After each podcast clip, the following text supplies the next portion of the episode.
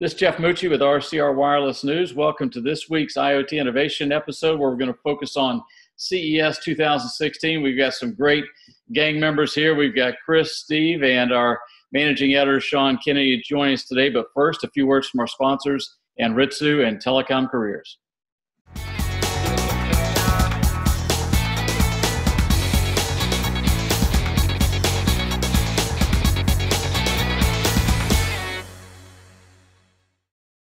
This episode of IoT Innovation is sponsored by Anritsu. Telecom Careers, the number one global telecom and wireless job board. TelecomCareers.com. Yep. Yep. So, welcome back to this week's IoT Innovation. We're going to be talking about CES 2016. We've got Steve Brumer from 151 Ventures. We have Chris Hare, CEO of Entity Group, and our own Sean Kinney, managing editor of RCR Wireless News. Guys, thanks for joining us. Thanks for, having, for us. having, us. Well, Steve, why don't we start out with you? And, and you know, I know in my email I mentioned you could have a couple big topics, so I'll stick to that. But you know, go through some of the big highlights of uh, IoT at CES at this year's show. Uh, it, it, was insanely bigger and wider and deeper than ever before. I was just amazed at how many things were going on at the same time on that floor. Uh, Eureka Park was insane. Uh, the idea of how much more uh, companies are out there around the world bringing innovative technology to the marketplace. Um, the one thing that I thought w- that was lacking was not a lot of people had an idea of how to make money doing this uh, in this IoT space. So it, they have cool products, but they key uh, they don't know how to how I'm going to sell it. So I think that was one of the big takeaways for us was when we started to question these guys on distribution, how you going it, what are you doing for marketing, how who you partnering with. That that held uh, that was not well described by any of these people. But I think from an overall standpoint, I was amazed at the virtual reality. Uh, so many companies are getting more and more into it. Uh, you know, Asian corporations were there by the droves with virtual reality. You know, I know that uh, you know some of you guys. I know Chris is a big hoverboard guy, so there was only 75 hoverboards that were for sale there on, on the show floor. But the virtual reality, the augmented reality, I think were amazing. You know, I still can't get into this wearables. I mean, the Fitbit stuffs and all the other things that were there was kind of Me Too things. The uh, home automation was incredible. So there's you know 3D printing. I don't know if you got a chance to walk around there. You know they're going to make food out of 3D printing at some particular point. I mean it's just insane what's going on in that area too. So there that was those were my exciting highlights. Cool. Well, Chris, what jumped out of you?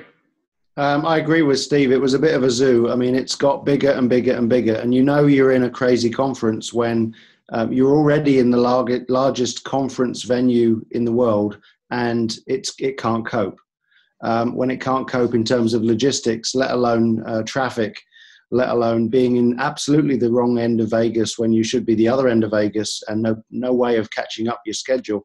Um, it, it's a crazy situation. In terms of highlights, um, I have to say, I woke up and realized I was at a car show. Uh, I mean, I'm not sure how much is going to get squeezed out of Detroit this week in terms of automotive news but it was it was fascinating because you know as as with with you guys all of you um, living and breathing CTIA shows and and CES and Mobile World Congress and um, 4G World and all sorts of other conferences over the years. I've got used to the gradual change where CES has become a place where lots of um, mobile announcements were made. There were really very few last week that were related to mobile phones. Um, it very much had shifted to uh, automotive it shifted, and, and some were, were very realistic automotive extensions. Some were clearly um, media uh, attention grabbers because they're not quite ready for the real news. Uh, and Faraday Future was that great example of an amazing vehicle that they don't intend to build. Um, but beyond that, it was a lot of healthcare. It was it was uh, 27,000 versions of a Fitbit um, that that you know people are going to figure out whether they want another one. Um, and, and, I think it, it, fundamentally points to exactly what Steve said: is there's lots of people shooting, uh, you know, shooting a, a, wall, trying to figure out what's going to stick. And in terms of revenue, let alone profit generation, um, I think the business cases are very, very weak.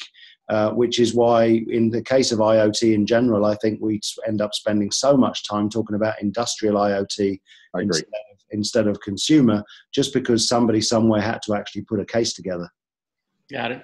Well, Sean, I know you wrote quite a bit, and you did a lot of pre-stories.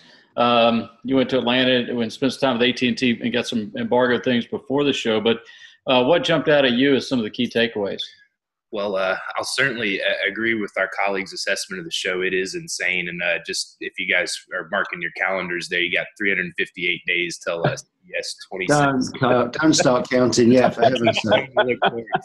Uh, I don't know. I you know I was much more interested in some of the industrial IoT applications, but just to to make some broad comments about the consumer fronting IoT products, uh, it seems like the emphasis right now in wearables is maybe starting to go where it needs to be, which is on services and not form factor. Uh, to me, you really need to spend your time focusing on making a very meaningful, insightful service because for me as a consumer, I'll buy something if it's ugly but performs a very important service, whereas the inverse isn't necessarily true for me.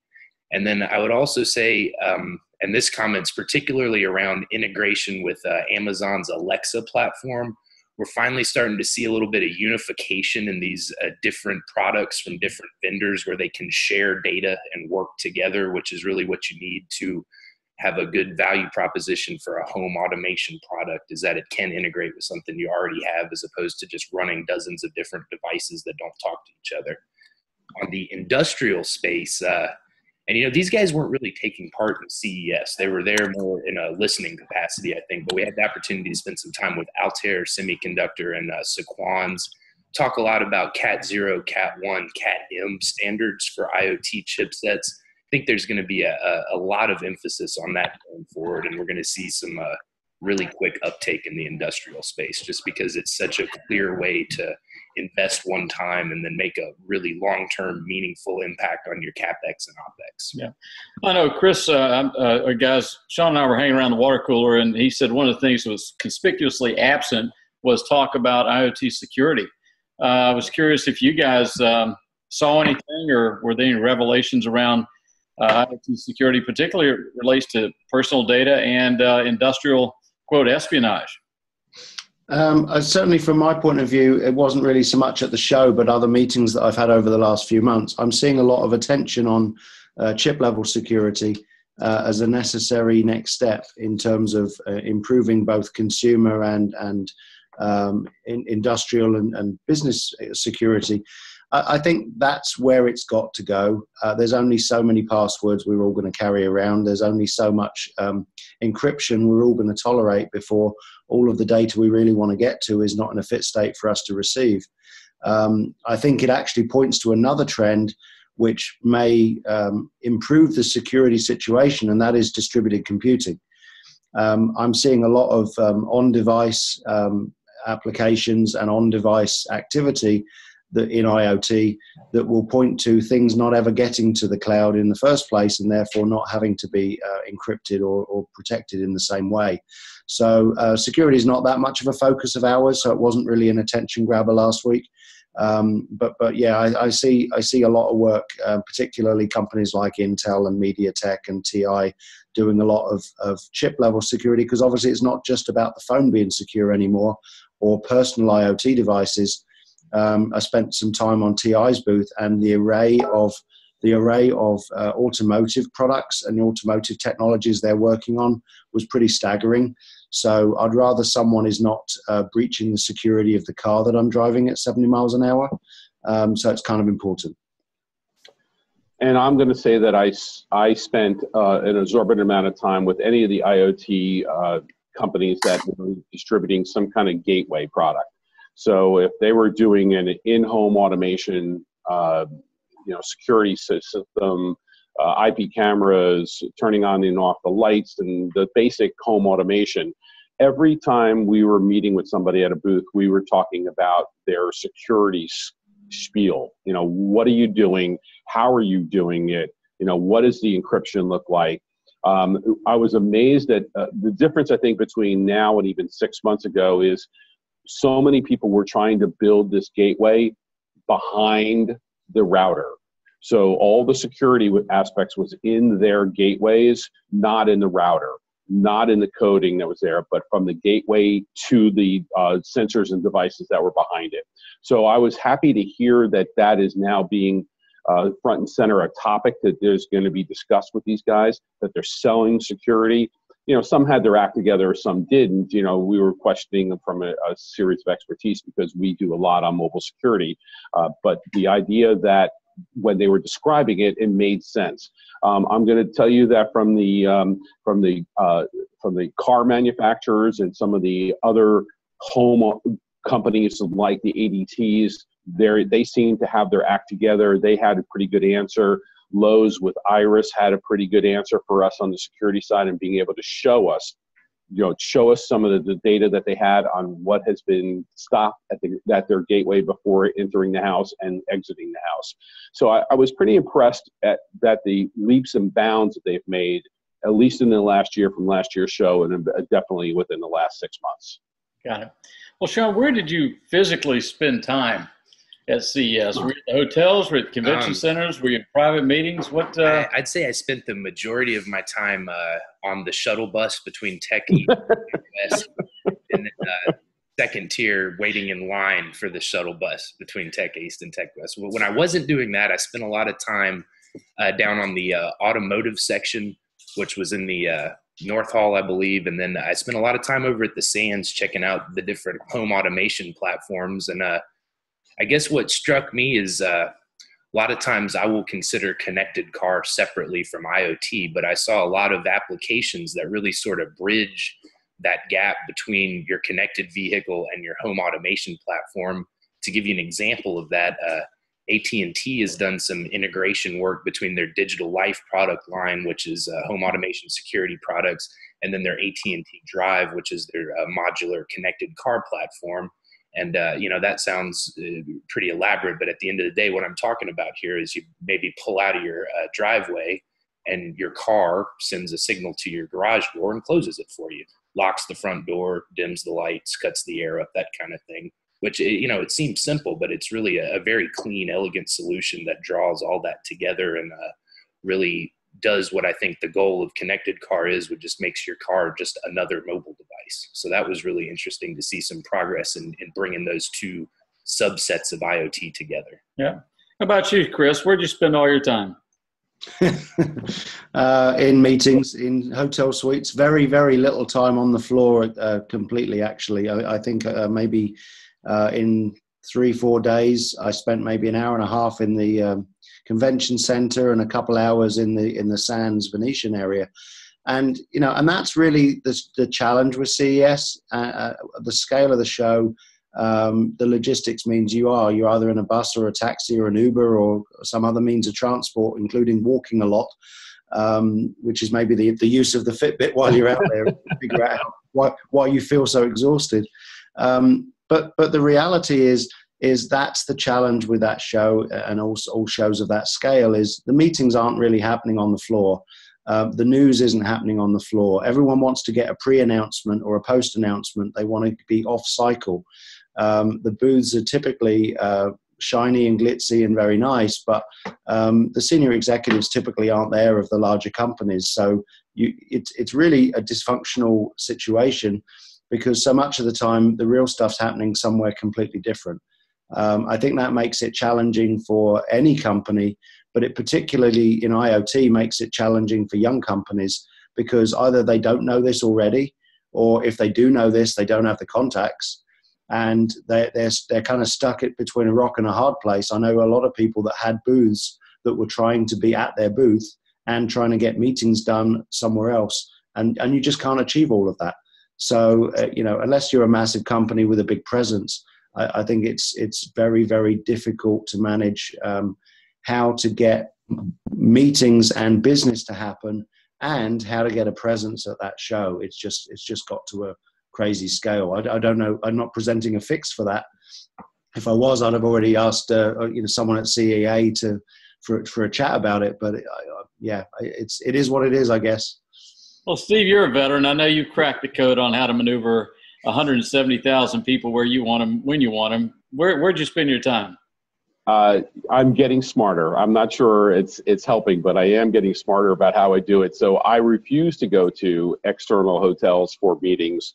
Um, I spend. Uh, I, I, will tell you that I was happy to see that the security hubbub uh, was pretty well controlled. It wasn't as dramatic. It wasn't even as much as uh, Mobile World Congress is. So um, I'm glad they scared everybody. Everybody seemed to be carrying less stuff, but uh, the security lines were great. I mean, I really thought that that was going to be an absolute nightmare. Uh, you know, I'm a little. I take this show a little differently. I mean, we had six, I had personally 16 meetings in three days. Plus, I went to the AT&T Developer Conference on Tuesday, which was absolutely fantastic. A little I, my feedback was it was a little high level for the people that were there. I think it could have been a little bit more in depth and a little bit more deeper into some of the things that was going on. And I know you feel the same way, Sean, because it, it, it, it, needs the, the people there are intelligent. They're smart. They're coming there for a reason. They can go a little deeper.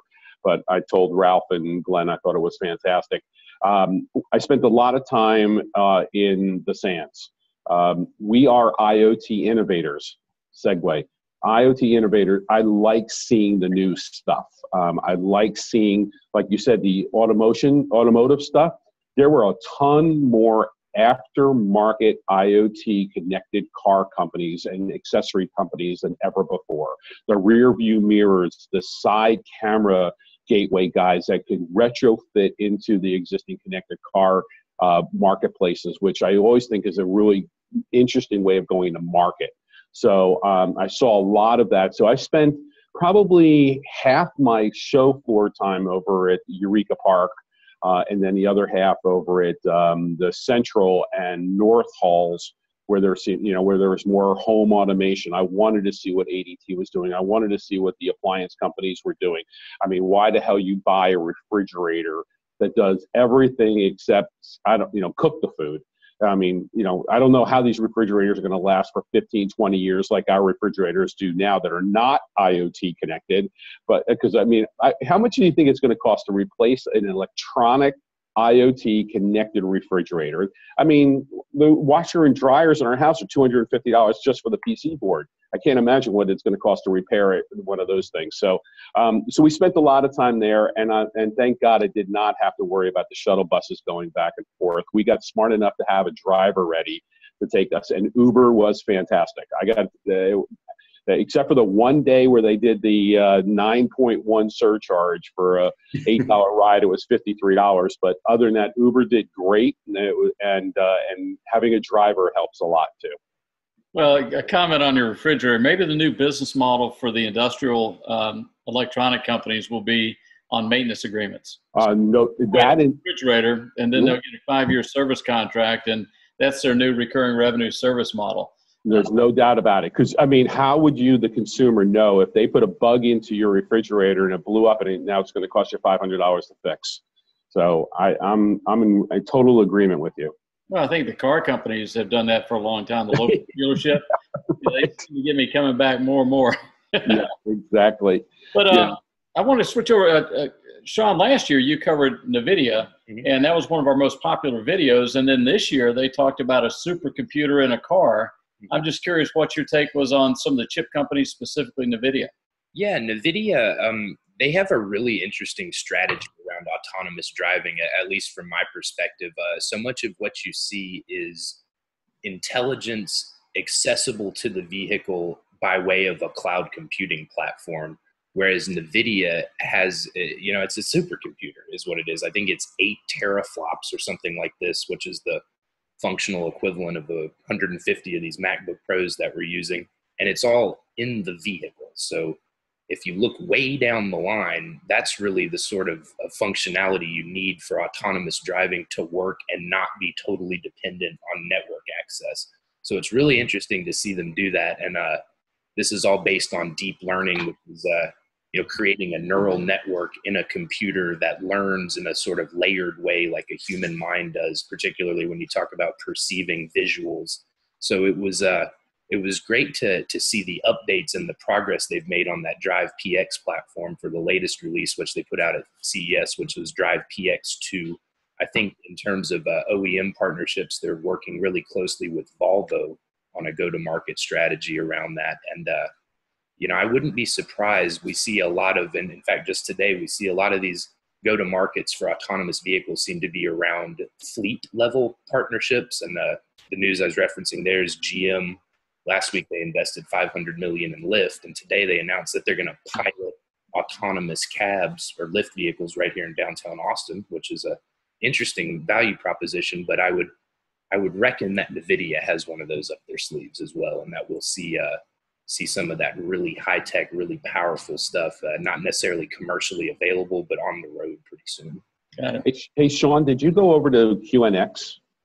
I did not. Were you able to make it over there? Yeah, I did, and uh, you know, of course, we've learned a lot of where they are this year, and I thought that uh, some of the new development they have now for their software and increasing the amount of connections within that software into the car is light years away or away from where they were last year. So um, I was pretty impressed with some of the stuff that they were showing.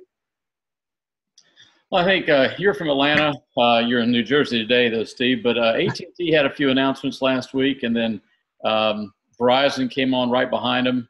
Uh, where do you see those guys focusing their attention and actually driving uh, monetization of their efforts?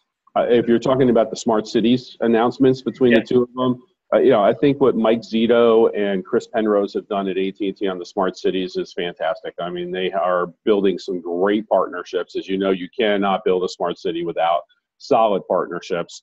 Uh, what they have done in a short period of time is uh, nothing simple. It's amazing. Uh, but then again, you got good guys with a great story, with the capabilities of being able to provide all the back end of what AT&T is doing. I, you know the Verizon announcement comes on the heels of it. You know, you know, you always wonder why marketing people do those kind of things. But I think both of those carriers are going to, you know, have a big, big stake in what's going on here, just like some of the other smart cities op, uh, situations going in Asia, where the you know the carrier partners there are actively involved in a lot of things putting together you know you have to have the professional services and the integration capabilities and those partnerships that are there. So uh, very impressed with what uh, the smart cities team uh, mike zeto is doing at at&t.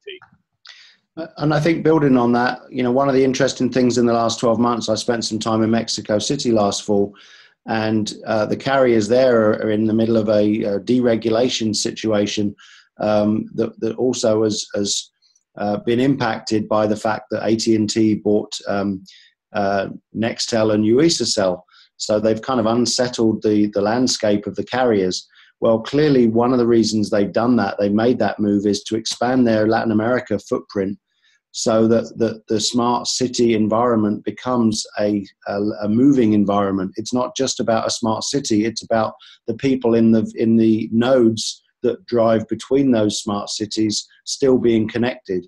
So if you're driving your smart connected vehicle, be it a Tesla, a Volvo, or Faraday Future in, in at some point or something else, you don't want to go from um, you know um, Austin via Monterrey to Mexico City and lose connection, or have to fight through and figure out 20 pages of phone bill a month later because you switched roaming agreements this is this is why you know the, the whole goal here with smart cities is one sim card. And as we go software sim it will be even less relevant. But but physically one relationship with the carrier. And that's why these global relationships for companies like AT&T and Verizon. And last week I met with Deutsche Telekom. They've got very much the same ambitions and aspirations to be your one uh, pipe for all of that activity and I think you know, as as I've as I've said many times over the years, the the carriers are a pipe for data, and as that data becomes even more valuable and even more critical, um, they become the source um, and the delivery mechanism for all of us. So I think I think you're right, Steve. I think uh, smart cities is a big deal, and it's going to integrate. It's going to bring in all of the non-standard other large companies that are trying to figure out how to regulate each other um, and force them through a regulated pipe. And, th- and this may actually help the regulatory landscape uh, that is otherwise going to be a mess until um, you know the regulators allow it to settle on its own, which is too long. And I, and I also think, Chris, that it's going to help these small, medium sized technology companies right. developing new products to be able to participate in it much more so than a connected car world. Yeah, definitely. So many more things that they can add to that pipe in a smart city. Right. Yeah, I think so too. Uh, going back to AT&T, uh, AT&T launched with Telefonica their connected life product in Europe. So that's a you know, AT&T built the product here, rolled it out in North America, and then they partnered with uh, Telefonica for European deployment. And so you, when you think about the AT&T axis, if you will, Telefonica is very strong in South America. AT&T has a big presence now in Mexico.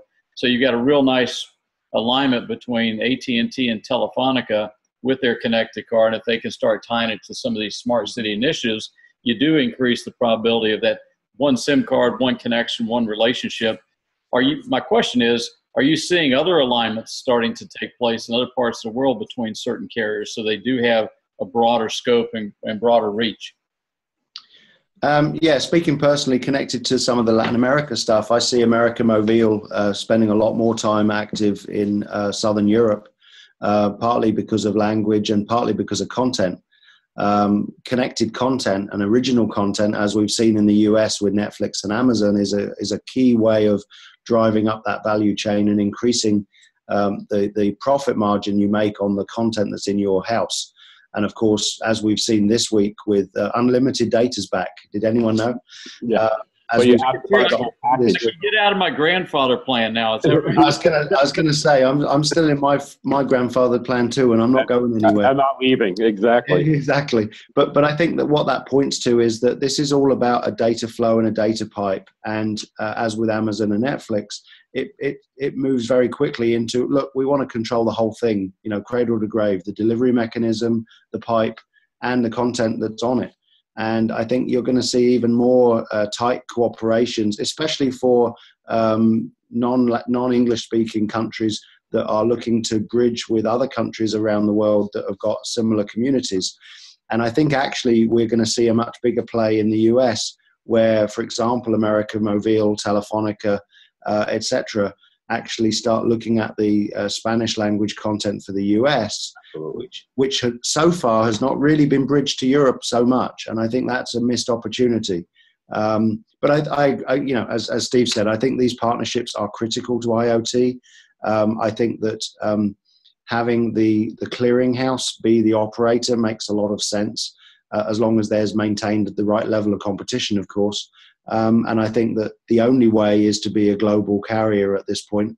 Uh, regional carriers are just going to end up uh, fighting over what's left. Got it. Well, we're running out of time, but I want to go around the horn and talk a little bit about Mobile World Congress that's coming up in a couple of weeks. So uh, maybe give us your prediction. We'll start with Steve, then hit Chris and Sean, and just talk a little bit about um, Mobile World Congress, what you expect to see, and any other final comment you might have on CES.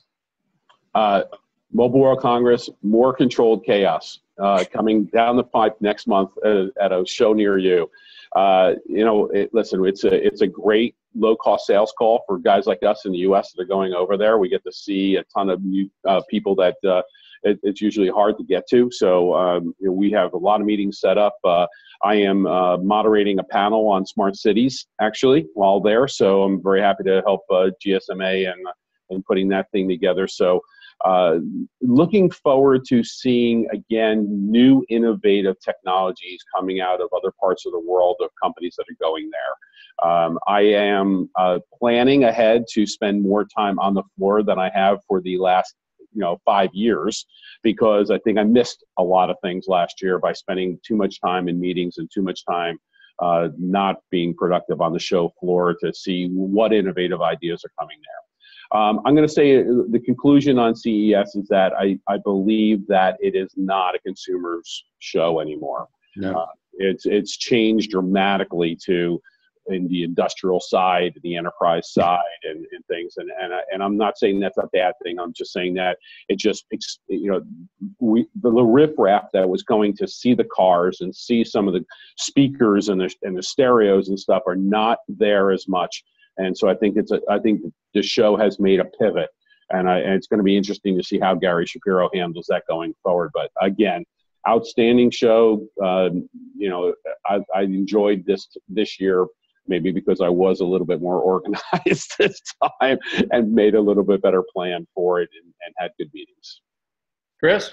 Yeah, so um, Barcelona is Barcelona. Um, I think it's gone the same way that Mobile World Congress um, uh, or sorry, that CES did in as much that it started in a very, very big hall and then spread out. And so I'm expecting it to be more of the same between the old Fira and the new Fira, and lots of hotels and lots of taxis. And I'm sure Uber will do very nicely there too. um, I think in terms of, of, of events and in terms of announcements, I'm expecting more of the same in terms of automotive and medical. Uh, however, I am expecting a lot more in terms of smartphone uh, announcements. And although you know this is an IoT discussion, but to be honest, you know, one of the most uh, connected IoT devices is your phone, and it it becomes the hub and the remote control for a bunch of these IoT applications, whether they are consumer or, or industrial. So I think it's critical to see what features are being added to these devices. There's a lot of predictions and rumors already about Samsung and Apple and others this year as far as what they're going to add to devices. They don't seem to be more than incremental changes at the moment.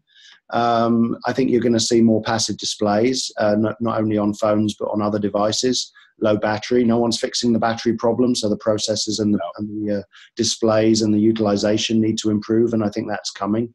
Um, I think in terms of reflections on CES, I agree with Steve. I mean, uh, CEA has done a tremendous job of scaling this show and, and making it less consumer. There were far less bag carriers, people that were there with their kids trying to just grab leaflets, uh, and that and, and uh, you know that's great as an education process. But in terms of all of us trying to get job done, um, it, it, really used to be a big distraction a few years ago, and it's much less so. Um, I guess my question is is how much bigger can it truthfully get? Um, I think there's there's got to be some kind of um, multi-celled um, uh, evolution here. It's like an amoeba. At what point does it split into um, subsets of the same show in the same city, just in order to give people chance to get around it? I'm not sure how they would do that, but I think something's got to happen. If you, as you approach 200,000 attendees, uh, it, it's it's going to be very, very difficult to navigate uh, next year. And, and, and Sean, please don't remind me how many days it is until I've got to be back there. Hey, Sean, what are you going? Where are you going to spend time with Mobile World Congress and kind of um, closing thoughts on CES? Well, Mobile World Congress is a, a sigh of relief for me after CES. I, I, can get more work done in the morning of one day of Mobile World Congress than in the entirety of CES. And I would love it if they took Chris's advice and kind of just spun off sub shows so that the people that were interested in one topic can stay put in the sands or the Mandalay Bay or wherever. For Mobile World Congress, you know, I'm really – I'm looking forward to a lot of action around smart city technology because to me, this is really where, uh, you know, if you're an Ericsson or an Alcatel Lucent, this is where there's a lot of money to be made because the value proposition is crystal clear and your potential customer base is every municipality on earth. So, I mean, there's, there's a ton of stuff you can do with there. And from my personal perspective, I don't really care about Fitbits and stuff like that. I'm interested in using that technology to push quality of life change for a lot of people all at once. And that's what a smart city is. And I, and I think that's going to be a, a, really key theme, uh, particularly on the vendor side. And then, uh, you know, I'm curious to see the discussion around uh, small cells uh, in terms of enterprise adoption and then carrier adoption, because I think right now the uh, the enterprise segment is really where you're going to see a lot of action in 2016 followed by carriers. And then uh, I'm also interested to see what folks are doing with uh, outdoor DASs. I think there's going to be a, a lot of yeah. a lot of talk around that, particularly from a, a uh, multi-carrier perspective. So uh, that should be uh, really interesting too. But yeah, I'm, I'm looking forward to a little time over in Barcelona to get to see everybody in the industry all under one roof there. Well, guys, well, Sean, Sean, you better make sure you come see my Smart Cities panel moderated by Steve Brumer at 151 Advisors. Okay. Keep it on my calendar. well, listen, guys, um, I appreciate you joining us. Uh, this is kind of a format we're going to have uh, for next couple weeks. We're going to invite folks to drop in. Uh, if you have an interest in participating in IoT innovation, shoot me a note at jmucci at RCR Wireless News uh, or rcrwireless.com. Excuse me. Send Sean a note.